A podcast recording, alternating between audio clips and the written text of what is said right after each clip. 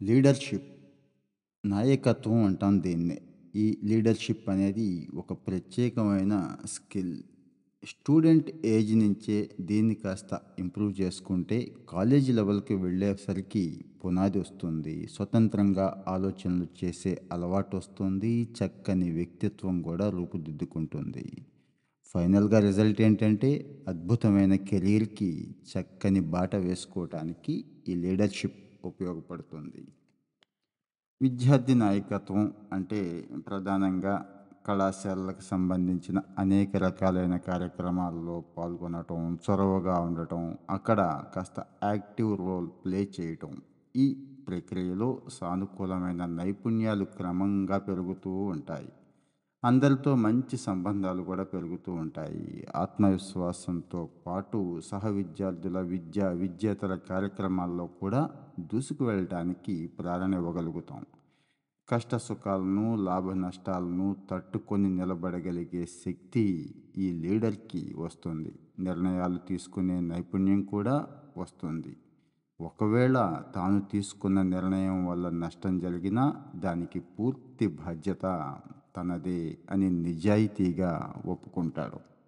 ఇంకా ఏ ఏ లక్షణాలుంటాయి అనేది తెలుసుకుందాం. ముఖ్యంగా భావ వ్యక్తీకరణ ఎక్స్‌ప్రెషన్ అంటాం. సక్సెస్‌ఫుల్ లీడర్ ఎప్పుడూ కూడా తన ఆలోచనలు, అభిప్రాయాలు స్పష్టంగా తెలియచేస్తాడు కాబట్టే గ్రూపులో ఉన్న టీం మెంబర్స్ కూడా ప్రాజెక్ట్ ఏదైతే టార్గెట్స్ ఉన్నాయో వాటిని అంచనాలకు తగ్గట్టుగా పనిచేస్తూ ఉంటారు. పక్కవాళ్ళ అభిప్రాయాలను జాగ్రత్తగా వింటారు. మాట్లాడిన రాసిన ఎలాంటి అనుమానాలు, అపోహలకు తావు లేకుండా చూసుకుంటారు. నిజానికి మిగతా స్కిల్స్‌తో పోలిస్తే ఇది పునాది లాంటిది. ప్రతిభావంతుడైన నాయకుడు టీంలో స్ఫూర్తిని నింపుతాడు. తన ఆలోచనలను టీం మెంబర్స్‌కి తెలియచేస్తూ వాళ్ళందరూ కూడా స్కిల్స్ ఇంప్రూవ్ చేసుకునేలా సాయం చేస్తూ ఉంటాడు. ఇక లీడర్ అనేవాడు ఎప్పుడు నేర్చుకుంటూనే ఉంటాడు. ఎంత పై స్థాయికి వెళ్ళినా కొత్తగా ఎప్పుడు ఏదైనా నేర్చుకుంటూనే ఉంటాడు. ఈ క్రమంలో డిప్లొమా, డిగ్రీ, ప్రొఫెషనల్ కోర్సులు చదువుతూనే ఉంటాడు. అలాగే గెలుపు, ఓటమి ఏది వచ్చినా కానీ గుర్తుపెట్టుకుంటాడు. సమానంగా తీసుకుంటాడు. వాటి నుంచి పొందిన పరిజ్ఞానం, నైపుణ్యాలను కూడా అందిపుచ్చుకుంటాడు. స్వీయ అవగాహన ఇంకొక లక్ష్యం తన సామర్థ్యాల మీద స్పష్టమైన అవగాహన ఉంటుంది. అతనేంటో అతనికి తెలిసుంటుంది. అతని పొరపాట్లేంటి, అతని విజయావకాశాలేంటి అంటే ఇక్కడ బలం, బలహీనత కూడా పూర్తిగా తెలిసుంటుంది. అనుభవ పాఠాలను వృత్తి, వ్యక్తిగత జీవితాలకి అప్లై చేసుకుంటాడు. ఈ రకంగా అవగాహన, లక్ష్య సాధన, నాయకత్వం నైపుణ్య దిశగా లీడర్ ఎదవడానికి ఉపయోగపడుతుంది. ఇక బలాలు, బలహీనతలు ఎలా ఉంటాయో చూద్దాం. మీ బలాలు, బలహీనతల్ని ముందుగా అర్థం చేసుకోవాలి. దాంతో ఏ ఏ అంశాల్లో వెనకబడి ఉన్నారో, వేటిని మెరుగుపరుచుకోవాలో తెలుస్తుంది. ఆన్‌లైన్‌లో లీడర్షిప్ క్వాలిటీస్‌కి సంబంధించిన క్విజులు ఉన్నాయి రకరకాలైన ప్రోగ్రామ్ మీకు అవైలబుల్‌గా ఉన్నాయి. వీటన్నిటిలోనూ పార్టిసిపేట్ చేయటం ద్వారా మీరు ఏ స్థాయిలో ఉన్నారు అనేది తెలుసుకోవచ్చు. కొన్ని విద్యా అయితే ప్రత్యేకంగా నాయకత్వ లక్షణాలను పెంచుకోవటానికి అవకాశం ఇస్తున్నాయి. కోర్సులు కూడా రన్ చేస్తున్నాయి. సెకండ్ వన్ వచ్చి అర్థం చేసుకోవాలి.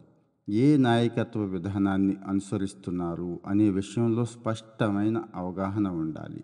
టీంని ఆదేశించే విధానాన్నే మీరు ఎక్కువగా అనుసరిస్తున్నారు అనుకుందాం. అలాంటప్పుడు ఎక్కువగా డిస్కషన్స్‌కి ఇంపార్టెన్స్ ఇవ్వాలి.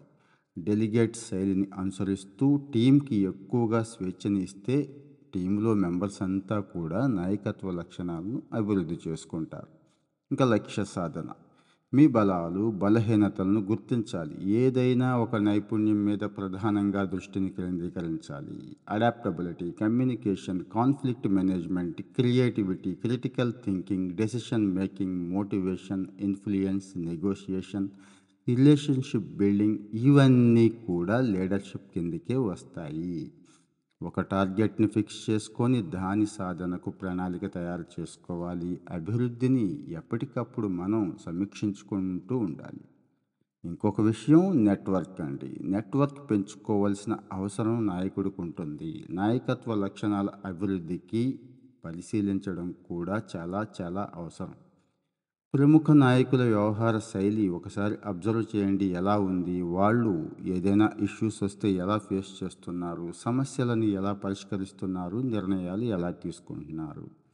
ఎలాంటి వ్యూహాలను అనుసరిస్తూ టీం సక్సెస్ అవటానికి ఎలా కృషి చేస్తున్నారనేది తెలుసుకోవచ్చు. పారిశ్రామిక ప్రదర్శనలు అంటే ఎక్స్పోస్ ఉంటాయి చూడండి ఇండస్ట్రియల్ ఎక్స్పోస్కి వాటికి అటెండ్ అవ్వడం సోషల్ మీడియా సైట్ల ద్వారా ఇతర నాయకులతో పరిచయాలు కూడా పెంచుకోవచ్చు. ఇక లీడర్ అనేవాడు మార్గదర్శిలా ఉండాలి. ప్రపంచవ్యాప్తంగా పేరొందిన క్రీడాకారుల లక్ష్య సాధకులకు మార్గదర్శకులు ఎంతో కృషి చేశారు. నాయకత్వ నైపుణ్యం ప్రణాళిక లక్ష్యాలు కోచ్లు విశ్లేషిస్తూ ఉంటారు. సాధారణంగా సీనియర్లు రిటైర్ అయిన వ్యక్తులు పరిశ్రమ మీద అవగాహన ఉండటంతో అనుభవంతో సలహాలు ఇవ్వగలుగుతాం. కొన్ని సంస్థలు నాయకత్వ లక్షణాలు పెంచుకోవడానికి కోచింగ్ ప్రోగ్రాంలు కూడా పెడుతున్నాయి. అవసరమైతే మెంటార్ని స్వయంగా కలిసి సలహాలు తీసుకోండి. ఇది ఖచ్చితంగా మీకు ఉపయోగపడుతుంది.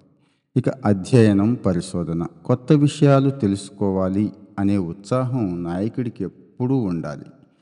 అలాగే ఇండస్ట్రీ ఎక్కడైతే ఎక్స్పోజర్ జరుగుతుందో వాటిని అటెండ్ అవుతూ ఉండాలి. కొత్త పరిశోధనలు కొత్త పోకడలు గమనిస్తూ ఉండాలి. పుస్తకాలు చదవడం సెమినార్లు ఆన్లైన్ క్లాసులకు అటెండ్ అవ్వడం చేయాలి. దీంతో మంచి పరిచయాలు వస్తాయి కొత్త అవకాశాలను కూడా అందిపుచ్చుకోవచ్చు. అవకాశాలను ఎలా ఉపయోగించుకోవాలి అనేది చూద్దాం. విద్యార్థి దశ నుంచే నాయకత్వ లక్షణాలు మెరుగుపరుచుకోవడానికి ప్రయత్నించాలి. ఈ క్రమంలో వచ్చే ఏ అవకాశాన్ని వదులుకోకూడదు. అలాగే ఉద్యోగం వచ్చిన తర్వాత అలవాటైన పనులు చేయడానికి పరిమితం కాయకూడదు. అక్కడే ఆగిపోకూడదు. సౌకర్యవంతమైన పరిధి.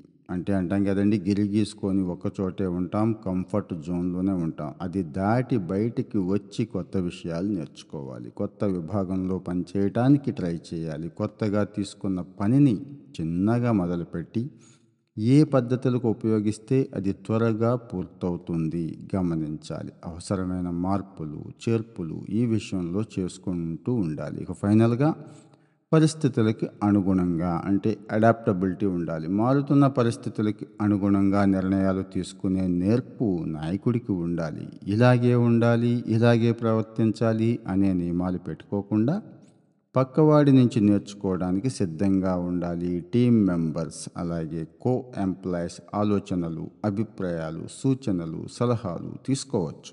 తప్పేం లేదు. లీడర్షిప్లో పారదర్శకత ముఖ్యం ట్రాన్స్పరెంట్గా ఉండాలి. ఇతరుల అభిప్రాయాలకు విలువ ఇవ్వాలి. దానివల్లే మేటి నిర్ణయాలు తీసుకొని మేటి లీడర్గా ఎదిగే అవకాశం ఉంటుంది. ఫ్రెండ్స్ ఈ విషయాలన్నీ మీకు నచ్చితే మీ ఫ్రెండ్స్కి షేర్ చేయండి. మరిన్ని మంచి విషయాల కోసం మన ఛానల్ని ఫాలో అవుతూ ఉండండి. Thank you